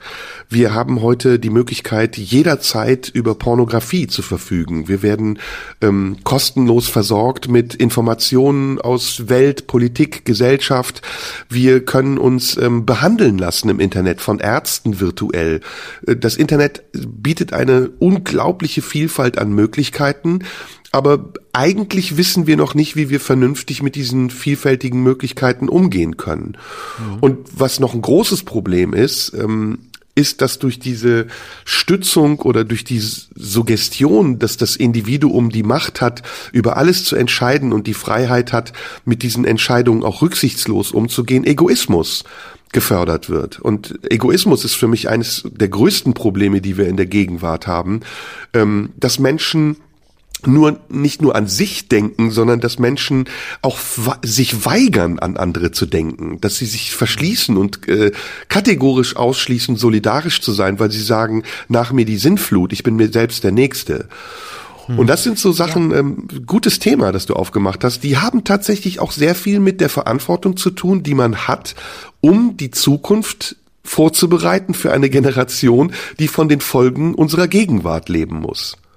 Ja, und halten wir es noch aus, äh, dass es ein Jetzt nicht gibt. Also wir haben ja andauernd permanentes Jetzt. Alles, was wir haben wollen, kriegen wir sofort. Im Moment, äh, indem wir ins Internet gehen, wenn wir ein Porno sehen wollen, haben wir gewisse Seiten, die können wir aufrufen, da ist der Porno sofort da und wir haben alles, was wir haben wollen. Wir haben hetero, bi, homo, äh, mit Tieren, äh, mit äh, äh alle Hautfarben, alles ist da. Also äh, du kannst alles Echt, haben. Echt, auf welcher Seite bist du denn unterwegs? Ich, äh, ich höre nur davon. Also ich fasse okay. nur zusammen, was sehr viele ähm, alte weiße Männer mir erzählt Aha. haben. Ich kenne mich okay. nicht aus. Ich höre das nur. Vielleicht ist es auch ganz falsch und und viele ähm, werden uns schreiben, es ist Quatsch, es stimmt gar nicht. Ziegen gibt's nur in der Wirklichkeit, gibt's aber nicht im Internet. Aber mhm. ansonsten kannst du äh, alles haben. Du kannst auf Amazon gehen, was auch immer du haben willst. Die ganze Welt steht dir eigentlich in einem permanenten Jetzt zur Verfügung. Du musst draufklicken und die, die Währung ist ja sofort. Also die Währung ist, es ist etwas sofort verfügbar. Am besten noch am gleichen Tag oder spätestens morgen. Und ähm, allein schon, ich merke das ab und zu mal, wenn ich, wenn ich mal auf irgendeine Seite gehe von irgendeinem Geschäft, wo ich irgendwas bestellen will oder denke, es ist vielleicht da ähm, und weil ich ein kleines Elektroteil brauche, denke, ja, bestellst du nicht bei Amazon, gehst du hin und siehst, ach, es ist nicht da, gehst irgendwie zu Mediamarkt, Saturn oder was haben sie nicht und dann siehst du, abholfertig in zwei bis drei Tagen und dann denke ich oft, what? Zwei bis drei Tage? Das ist eine halbe Ewigkeit. Gibt's das nicht jetzt? Gibt's das nicht heute? Gibt's das nicht, gibt's da nicht irgendeine Seite, wo ich, wo ich den Stöpsel, den ich brauche, noch heute bekommen kann?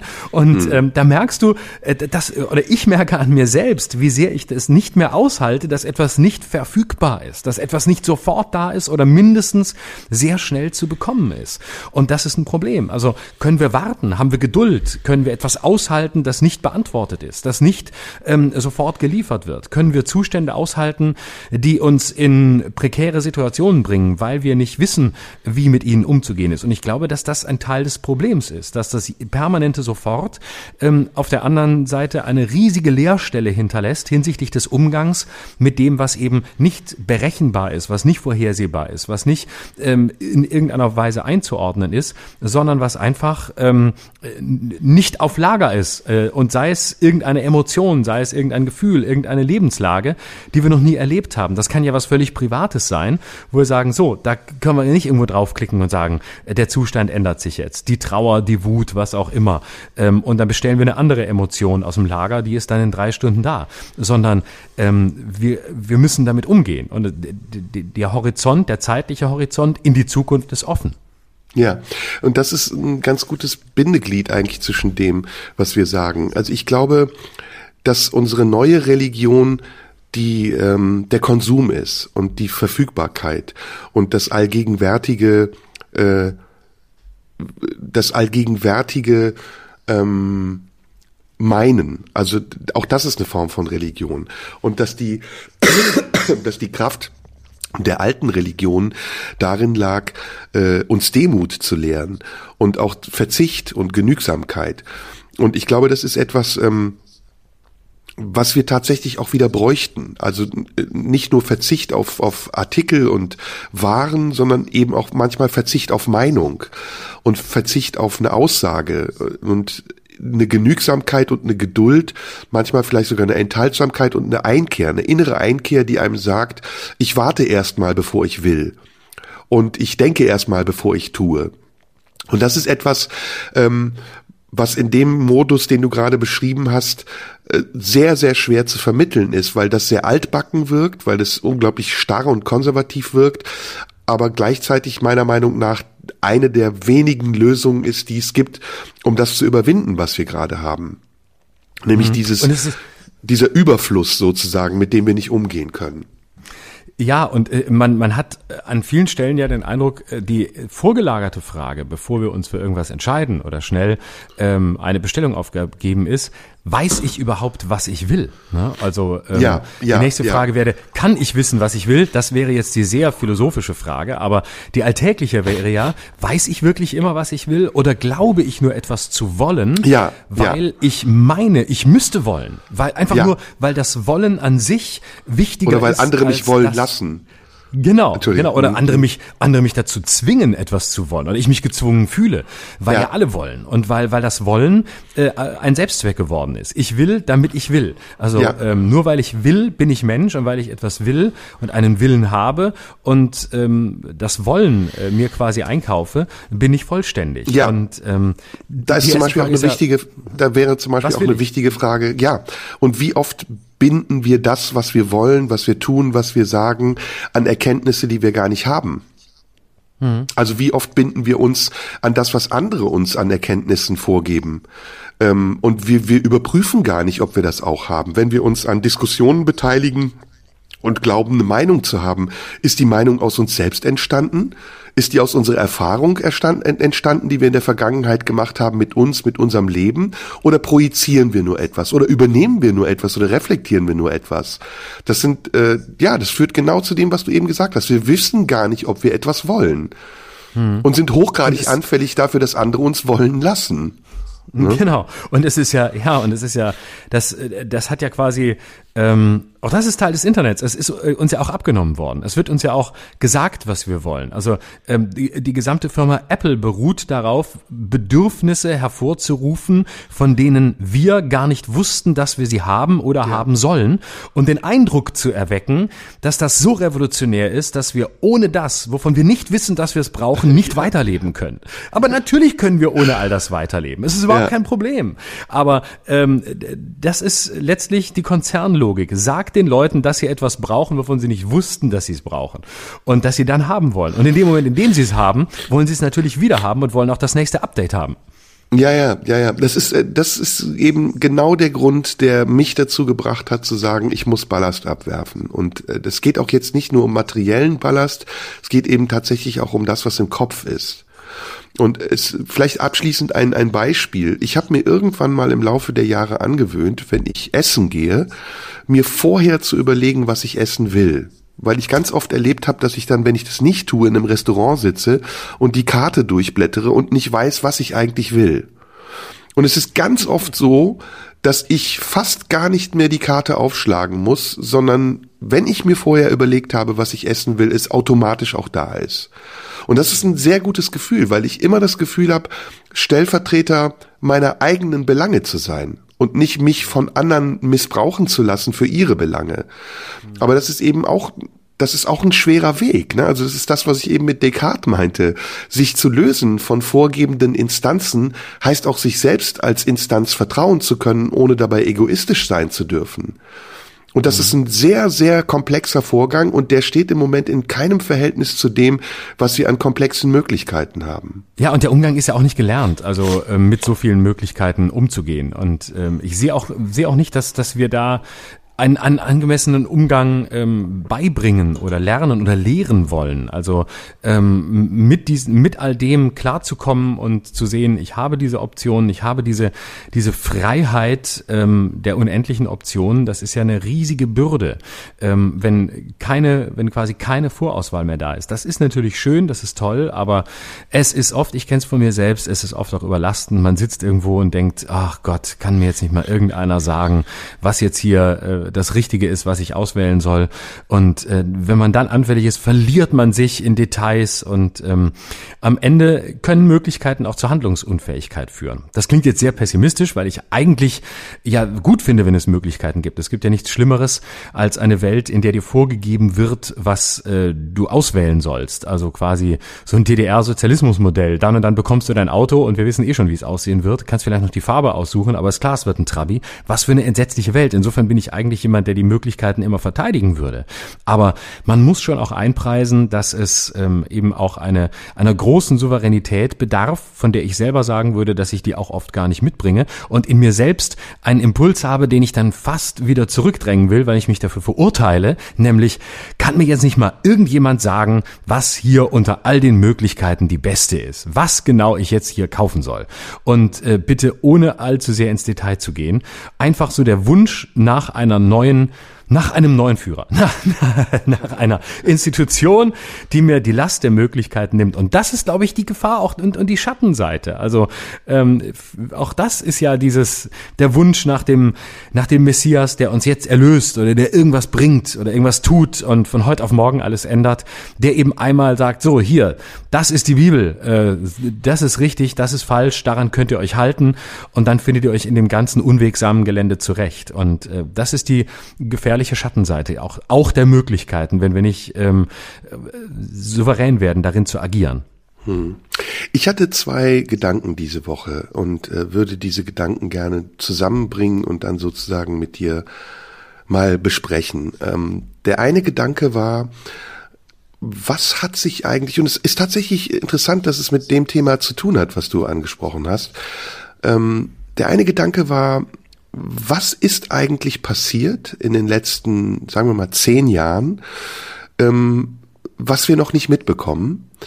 Ähm, welche Entwicklung ist eigentlich passiert, die wir noch nicht registriert haben? Und der zweite Gedanke war, können wir darüber sprechen, ohne Namen zu nennen? So, das ist sozusagen der Opener.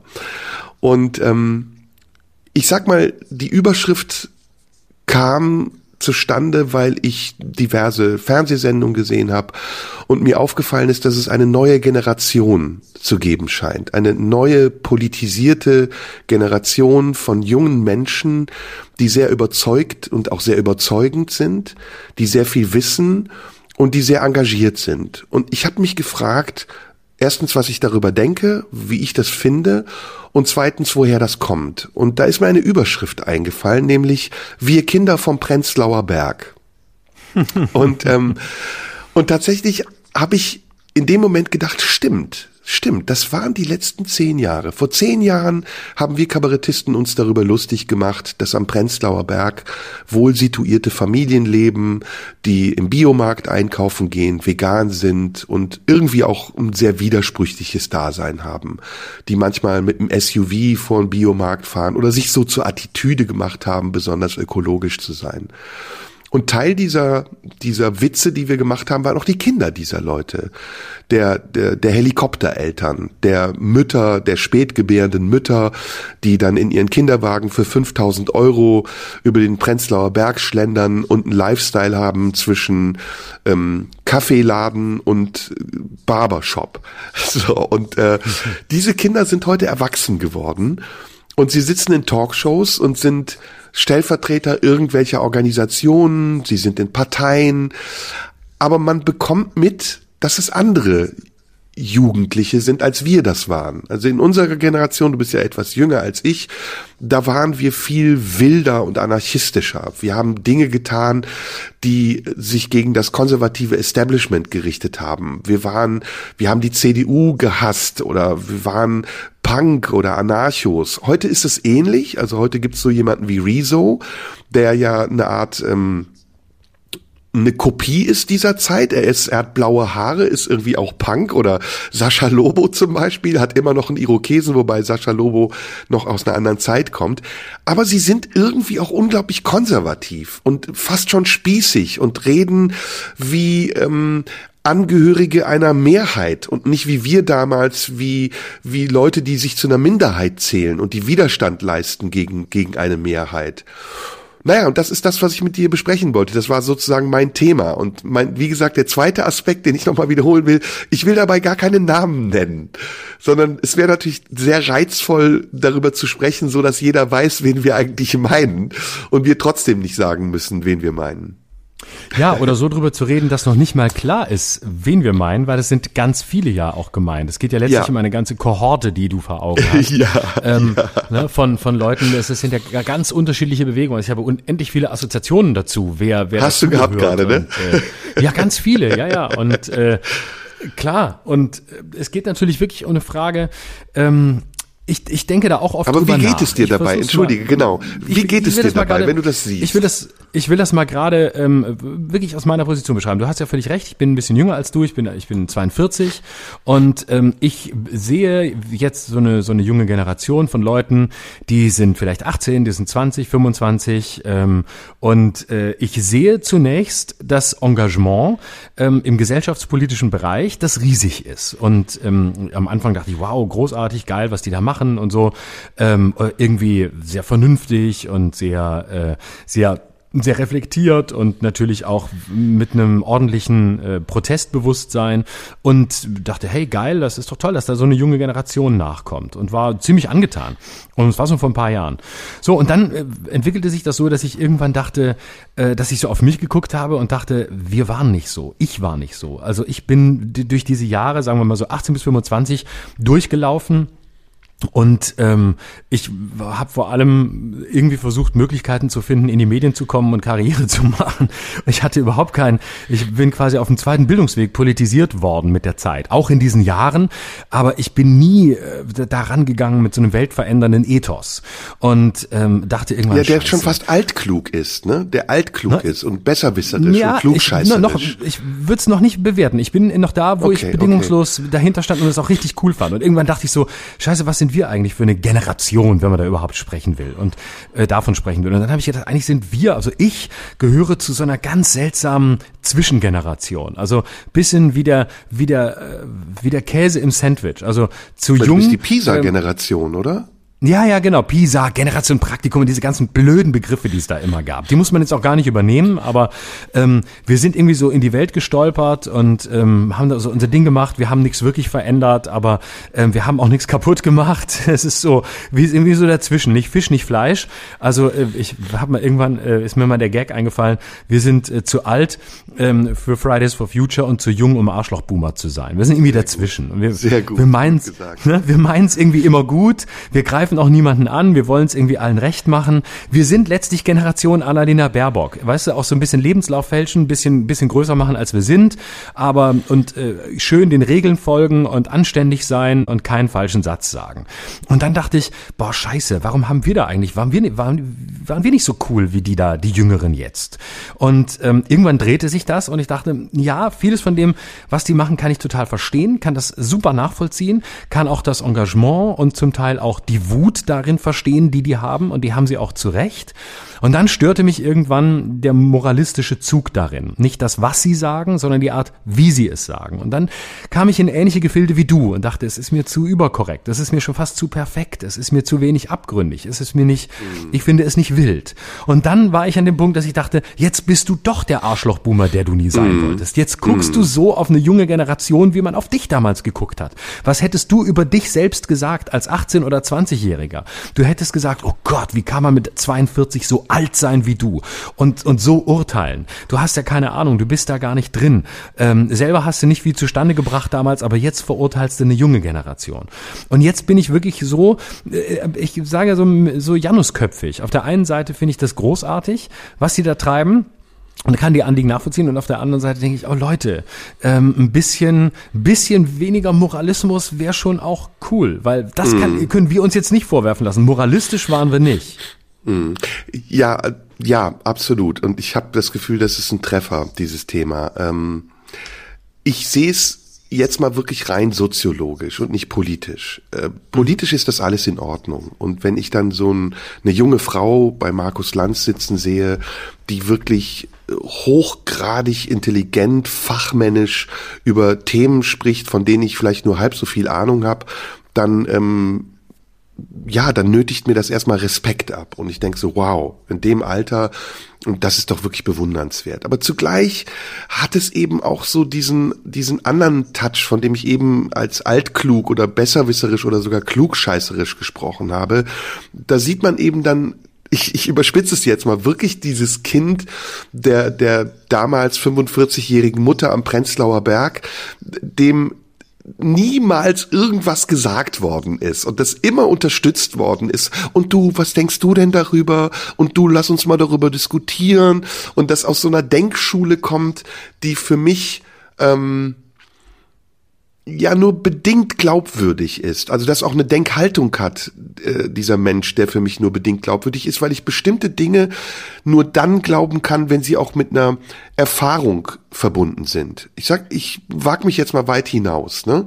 Also wenn mir eine 18-Jährige oder ein 20-Jähriger die Welt erklärt, dann finde ich das zwar unheimlich interessant und denk so, wow, wie, wie naseweiß und wie, wie, wie klug, aber irgendwie fehlt mir auch dann eine Grundlage, das zu glauben. Es ist wie, wenn Wunderkinder mit sechs Jahren äh, Violinkonzerte spielen von, keine Ahnung, Prokofjew, wo ich dann denke, na, Prokofjew kann man mit sechs Jahren nicht wirklich verstanden haben.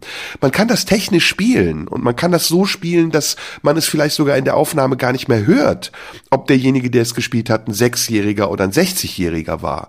Aber wenn man es weiß, dann ist es ein Unterschied, ob man es glaubt oder nicht. Verstehst du, was ich meine? Ja, verstehe ich, aber mh, da, ich, ich, ja, ich weiß, aber da wird's jetzt, äh, mh, da wird's jetzt mir, altklug ist es ja nicht, aber es wird mir jetzt ein bisschen so, ähm, ja, da werden wir-. Das, was du eben dir Ja, genau. selbst sozusagen, ge- ich bin Ja, da ja, ja. total boomermäßig. Absolut, das gebe ich auch genau, zu. und, äh, ja, ja, Aber genau. wir denken da- ja jetzt hier einfach offen. Natürlich, das sollst du auch sein. Also Ich, ich versuche ja nur, ich spüre so den inneren Impuls, so nicht sein zu wollen und denke deshalb, naja, aber warum? Lass doch, ähm, m- lass doch äh, den, den, äh, den, den jungen Menschen, der noch keine Ahnung hat und das alles noch nicht erlebt hat, was er da erzählt, ähm, es trotzdem, es trotzdem erzählen und lass, äh, lass es doch, man kann es doch gelten lassen. Also Ja, ähm, mir fallen weiß zwei, ich nicht, mir aber wir fallen dazu dürfen doch zwei uns Gesch- vertreten. Ja, erzähl die zwei Geschichten, aber wir vertreten ja, vertrete ich doch. uns. Ja, ja, ja. Natürlich, ja, ja. Und ich versuche, ich Und vertrete wenn wir mich gerade Boomer in sind, sind wir halt Boomer. Ja, ich will es aber nicht sein und ich vertrete mich in der Ambivalenz. Darin vertrete ich mich. Und äh, genau. Und ich habe, ähm, ich habe, ich denke dann so, ich habe mal eine sehr schöne Situation erlebt. Ich war mal in, in Salzburg bei einem Konzert und da trat irgend so ein so ein so ein äh, großartiger, ganz junger Musiker auf, irgendwo aus dem asiatischen Raum, ein riesiges Talent und ah, und das war im irgendwie da am ähm, am Mozarteum in Salzburg und und das halbe Mozarteum war völlig aufgeregt. Oh, da kommt, das ist das neue Genie, ein Welttalent, der tritt hier heute Abend auf, spielt Klavier. Super jung, ich weiß nicht wie alt, lassen 16 gewesen sein oder so. Und äh, dann äh, spielte der da und es war gigantisch und alle standen um ihn rum und haben ihn bewundert. Und aber er, aber man merkte so, es ist Technik, es ist einfach nur Technik, mhm, weil er einfach so jung ist. Und dann sprach ich danach ähm, mit einem, der ihn ausgewählt hatte, äh, der da vom Mozarteum und ihn da einlud und der sagte einen wunderbaren Satz. Der sagte einfach nur, weißt du, was ich dem wünschen würde? Einen ordentlichen Liebeskummer damit endlich mal gelebte Erfahrung in seine Musik kommt. Mhm. Es ist so perfekt, es ist so richtig, es ist jeder Ton getroffen, es ist unerträglich gut. Aber ich wünsche ihm mal einen richtigen Liebeskummer, damit man in seiner Musik spürt, ähm, dass er angefüllt ist mit Erfahrung. Und das fand ich so eine schöne Haltung, weil es nicht das Können und das vielleicht auch ein bisschen, ja, in dem Sinn, vielleicht musikalisch altkluge, ich folge der Schulform, ich mache es ganz perfekt, das nicht in Frage stellt, sondern in so einer liebevollen Art das annimmt, aber zugleich auch sagt, ich sehe auch, was fehlt, was aber fehlen darf und was nicht schmälert, dass jemand auf der Bühne steht, auf der er steht, sondern was später noch dazukommen soll, um es noch farbenreicher und lebendiger werden zu lassen. Ja, ja, ja. Also lass uns doch mal. Wir haben doch keine Angst. Wir können doch hier sagen, was wir wollen. Und wir können es ja auch wieder ja, wenn es falsch ist. Natürlich. Ähm, wie ging uns das? Als wir, als du 18 warst, da habe ich doch die Welt mit ganz anderen Augen gesehen.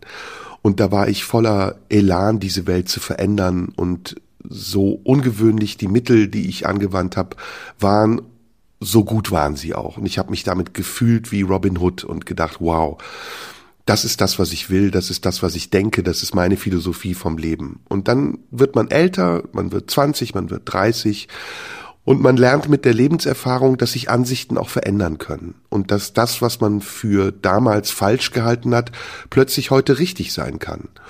Und ähm, das spiegelt sich in ganz einfachen Dingen wieder. Also zum Beispiel, wenn ich, wenn du mir mit 18 gesagt hättest, ähm, du gehst in ein nobles Restaurant und gibst viel Geld aus für ein gutes Essen oder du schläfst in einem Fünf-Sterne-Hotel, hätte ich gesagt, what the fuck, ich schlafe in einem Zelt und ich esse eine Pommes und ich kaufe mir ein Sandwich, das reicht mir. Und irgendwann merkst du, okay, mit deiner Entwicklung und mit der Lebenserfahrung, die du hast, fängst du auch an, andere Prioritäten zu setzen. Und das ist auch okay, solange man den Überblick behält und auch in einer gewissen Art und Weise gerecht bleibt, ist das ja auch legitim.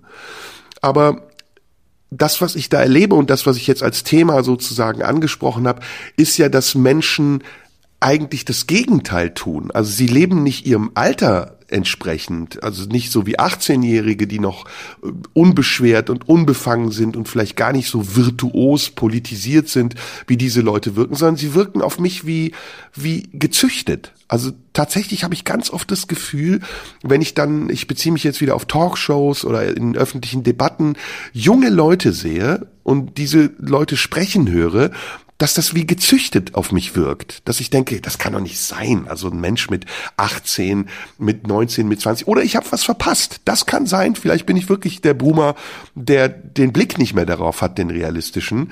Ähm, und der verpasst hat, dass wir heute in einer anderen Zeit leben, in der diese Menschen auch eine ganz andere Ausbildung haben, in der sie andere Möglichkeiten haben, in der sie vielleicht sogar andere Ansprüche haben als wir damals. Mhm. Wobei ich nicht ja, glaube, dass wir anspruchslos waren. Also wir hatten schon Nein, also auch sehr viel Anspruch.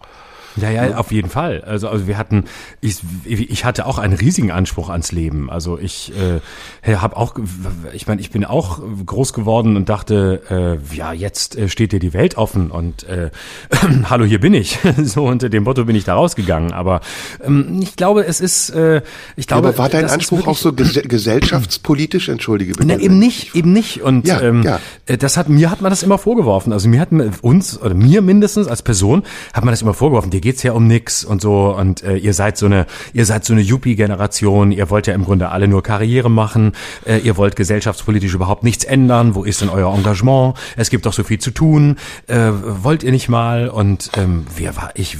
In der Mehrheit würde ich sagen, klar, es gab immer auch andere Fälle, aber in der Mehrheit würde ich sagen, war das nicht da. Also wir haben uns wirklich, wir waren sehr privatistisch. Ähm, und es lag natürlich auch in dieser Stimmung Ende der 90er Jahre, dass man uns eben immer gesagt hat, ihr seid die Generation Praktikum, ihr müsst euch erstmal ihr müsst euch erstmal anstrengen, ihr müsst euch erstmal, mm, ihr müsst euch mal die Meriten verdienen, ihr müsst euch mal, macht euch mal klein, ähm, versucht mal irgendwo Fuß zu fassen. Und macht euch keine allzu großen Hoffnungen, niemand braucht euch. Also es waren ja die komplett anderen Voraussetzungen als heute, wo eine ganze Generation, nämlich die Boomer-Generation, Schritt für Schritt in Rente geht, wo du heute viel stärker als junger Mensch weißt, du wirst zwangsläufig gebraucht, schon allein äh, demosko äh, demos äh, demoskopisch sag ich schon, demografisch wirst du gebraucht. Und ich glaube, nur diese Sicherheit, dass du eben ähm, ins Leben startest, mit der Gewissheit, dass da gerade eine ganze Generation langsam zu, in die Rente geht, das eröffnet dir natürlich auch die Freiheit eines größeren politischen Engagements, ganz abgesehen von den Notwendigkeiten, die für diese Generation da sind, Dinge zu verändern.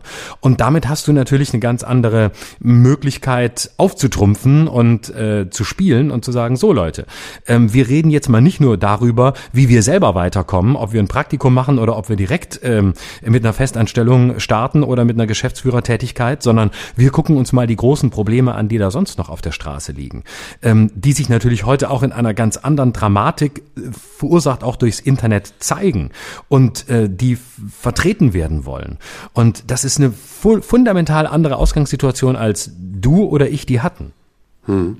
Ja, die Frage ist halt nur, ob es substanziell ist. Ne? Also da habe ich meine Zweifel dran. Ich glaube, das ist, wenn du an, jetzt kommen wir zu dem Thema, was du eben hattest, wenn du sozusagen unsere Vergangenheit betrachtest und das, was äh, daraus entstanden ist, dann weißt du ja, dass diese Entwicklung, die ich eben beschrieben habe, für etwas Substanzielles äh, sehr entscheidend ist, also für eine, unser Lieblingswort Haltung sehr entscheidend ist. Und ich glaube, da sind die Haltungen, die die Protagonisten heute vorweisen, manchmal sehr instant und nicht aus gelebter Erfahrung entstanden, sondern aus Überlieferung.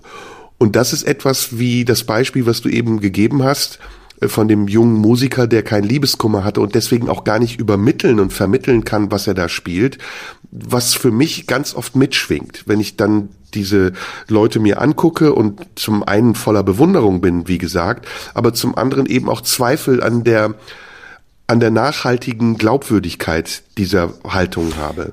Aber ich glaube, das, das war der Blick immer auf junge Generationen. Also das war, das wirst du auch, auf, wenn dir auch 68er erzählen, die sagen, ja, uns hat man nicht ernst genommen, was ihr da alles erzählt habt und äh, eure Proteste, äh, ihr wolltet ja nur Gewalt und ihr wolltet ja nur irgendwie Barrikaden anzünden. Da wird man immer sagen, ja, es ist ja nicht, da ist ja keine Substanz dahinter, da ist ja nichts dahinter, was wirklich, wo man wirklich sagen kann, darauf lässt sich etwas aufbauen. Aber ich glaube, das ist auch nicht, gar nicht das Ziel. Ich, da, da bin ich dann ähm, der, eher wirklich der Anwalt der Jugend und sage, zunächst mal ist es das das Recht einer Jugend, auch ohne die Erfahrung, die wir mit äh, unserem äh, großmäuligen Geschwätz voraussetzen, erstmal ein Statement zu machen und vielleicht auch über das Ziel hinauszuschießen, nicht von dir zu argumentieren, nicht ähm, straight zu argumentieren oder zu handeln, sondern zunächst mal den Pflock reinzurammen und zu sagen, so, Leute, hier guckt ihr mal hin und darauf machen wir aufmerksam. So ungenügend das vielleicht scheinen mag, so rudimentär es ist, so fragmentarisch es ist, aber das finde ich ist das Recht und die, die Pflicht der Jugend, ähm, da auch übers Ziel hinauszuschießen schießen und den Protest als Protest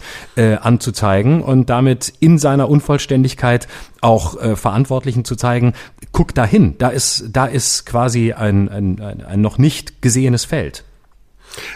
Mm, mm, ja, was ist eigentlich aus Greta Thunberg geworden, frage ich mich gerade. Das Die war ja doch in Berlin letzte Woche. Ja, okay, das habe ich nicht mitbekommen, aber es ist ich ja glaub, auch ja. ein Aspekt, ist ja auch ein Aspekt zum Beispiel dieser dieses Gedankens, dass diese dass diese Figuren dann auch missbraucht werden. Also dass sie von einer anderen Generation missbraucht werden, um damit ähm, eine, ja, weiß ich gar nicht, ähm, um damit Themen auch zu transportieren, was ja legitim ist. Also ist, wir, wir, wir sind ja einer Meinung, dass das, was diese Menschen sagen, erstmal sehr vernünftig ist und klug und dass sie das auch um Gottes Willen jederzeit und überall sagen sollen. Aber was ich hinterfragen will, ist ja die Substanz beziehungsweise welche, welche Konsistenz hat das. Und da sind wir, glaube ich, auch einer Meinung, dass eben Dinge, die aus einer gelebten Erfahrung heraus entstehen, anders sind als Dinge, die erstmal Behauptungen sind. Und ich weiß nicht, ob sie nur Behauptungen sind, aber es können ja auch durchaus gelebte Erfahrungen sein. Naja, jedenfalls, ich will den Gedanken damit jetzt gar nicht weiter breit treten. Das war so ein, ein Ding, was ich mal in den Raum werfen wollte und ich finde, das hat auch sehr gut funktioniert. Ob wir nicht tatsächlich ähm, in einer Zeit der Kinder vom Prenzlauer Berg gerade leben, ob wir nicht beeinflusst werden indirekt auch durch einen demografischen Wandel, den wir erstmal so ja nicht spüren oder an Wahlergebnissen erkennen können. Äh, dieses Land hat sich sehr verändert. Wir haben eine Wahl gerade hinter uns, die so vorher noch nie gewesen ist. Wir haben Stimmanteile für Parteien wie für die Grünen, die vor 30 Jahren unvorstellbar waren. Und letztendlich verteilen sich die Stimmanteile auf Parteien, so dass man gar nicht mehr sagen kann, wir leben in einer homogenen Gesellschaft, sondern diese Gesellschaft ist zutiefst inhomogen. Genau, und wenn du dir anguckst, dass die FDP die beliebteste Partei unter Erstwählern war, die FDP, unfassbar, nicht die Grünen. Unfassbar, ja. Ne, wo, du, wo du denkst, ey, weil, wenn wir, das war wirklich für mich mit 18 das einzige Tabu, das ich kannte, war FDP zu wählen. Ja, das für mich auch. Die, das war die alleruncoolste Partei. Also nichts ja. lag mir ferner als die FDP. Und ähm, ja. die ist heute die beliebteste Partei, neben den Grünen. Und ich finde, das ist eine spannende Zeitdiagnose, dass eine ganz junge Generation sich entscheidet zwischen Grün und FDP. Ja, ja, das ähm, ist das, zwar, was ich meine, ja. Ne? Und es gibt quasi den einen Teil, der, sagen wir mal, etwas moralistischer ist, der wählt die Grünen äh, mit höherem Weltverbesserungspotenzial. Und dann, so paradox das klingt, aber das wäre meine Diagnose, gibt es, und Achtung, es gibt den anarchistischeren Teil. Und der wählt die FDP. Ja, ich das glaube, ist Anarchismus. Das, komplett, ich, das hat sich komplett geändert. Die FDP ist die letzte anarchistische Partei, die wir haben. Das ist Wolfgang Kubicki, der zugibt, auch ich bin heimlich während der Lockdowns ins Restaurant gegangen. Mhm. Kubicki ist ein Rock'n'Roller für eine junge Generation. Das ist, das ist die Partei, die am überzeugendsten für Freiheit während der Pandemie argumentiert hat, ohne zu Corona-Leugner zu werden und ohne auf AfD-Linie einzuschwenken. Das sind die einzigen, die gesagt haben, hey Leute, wir müssen was tun, wir müssen einen, einen freiheitlichen Umgang mit dieser scheiß Pandemie finden, wir müssen irgendwas tun. Sie waren nicht Querdenker, sie waren nicht, ähm, äh, sie sind nicht in die, äh, in die AfD-Hölle gelaufen und das musst du erstmal hinkriegen. Ich glaube, dass das in, bei vielen der jüngeren Generationen komplett anschlussfähig ist, weil die sagen, geil, das ist eine Partei, die das hat, was wir wollen, nämlich einen freiheitlichen Impuls. Nämlich, mhm. ja, wir haben eine Krankheit, die ist gefährlich, die nehmen wir ernst, aber wir wollen auch früher versuchen, mehr Freiheit zu bekommen, weil wir sind fucking 18 und unser Leben besteht aus Freiheit. Unser Leben besteht aus Anarchie, unser Leben besteht aus rausgehen und wir haben keinen Bock, diese Jugend zu verpassen und wir suchen quasi einen Anwalt, eine Stimme, die das für uns vertritt. Und deswegen, das ist heute die anarchistische Pogo-Partei, formerly known as FDP. Und was meinst du, ähm, wie das in Zukunft werden wird? Was, was passiert, wenn diese ganzen Leute, über die wir jetzt sprechen, 20 Jahre älter sind?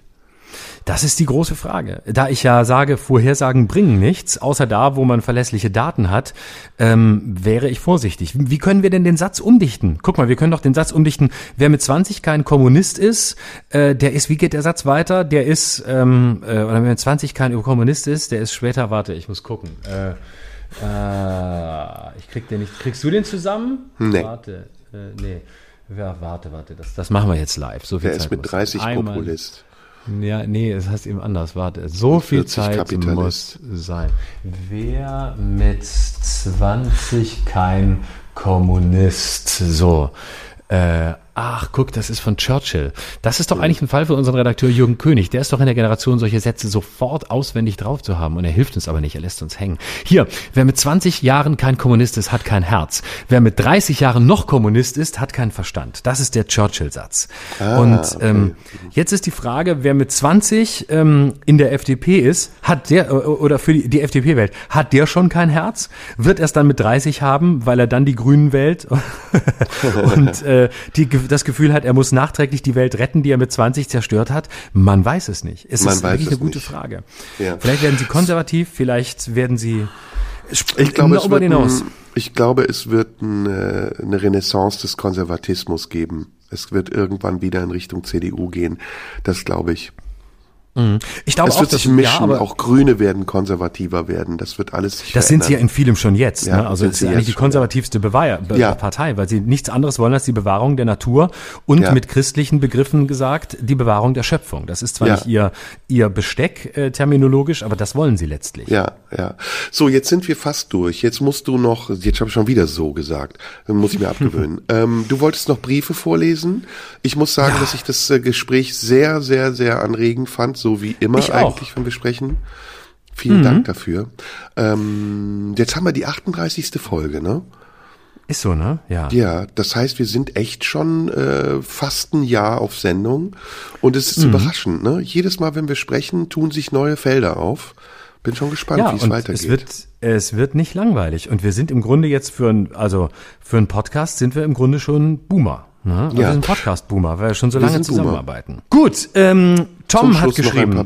Ja. Olaf Scholz als Charakter in Shakespeare-Stücken. Das war beim letzten Mal unser Thema.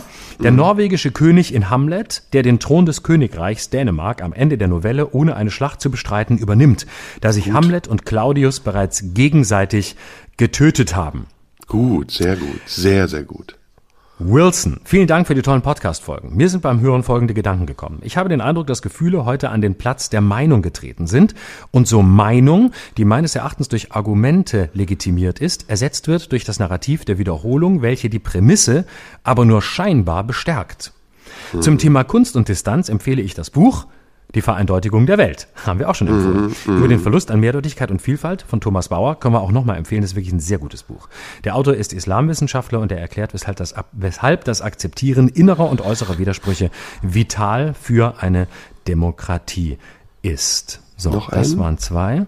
Warte, lass mich gucken. Ich habe hier so, so wahnsinnig viel. Da. Wirklich so viele? Markus, ja, ist wirklich sehr viele. Markus, hallo Herr Schröder. Ich wollte nur als Feedback zu eurem äh, Politikeinstieg im letzten Podcast erwähnen, dass es richtig ist, dass sich jegliche Wirtschaftsprojekte der FDP mit der CDU leichter umsetzen lassen, aber es soll ja auch noch den Liberalen, nicht nur den Wirtschaftsliberalen in der FDP geben.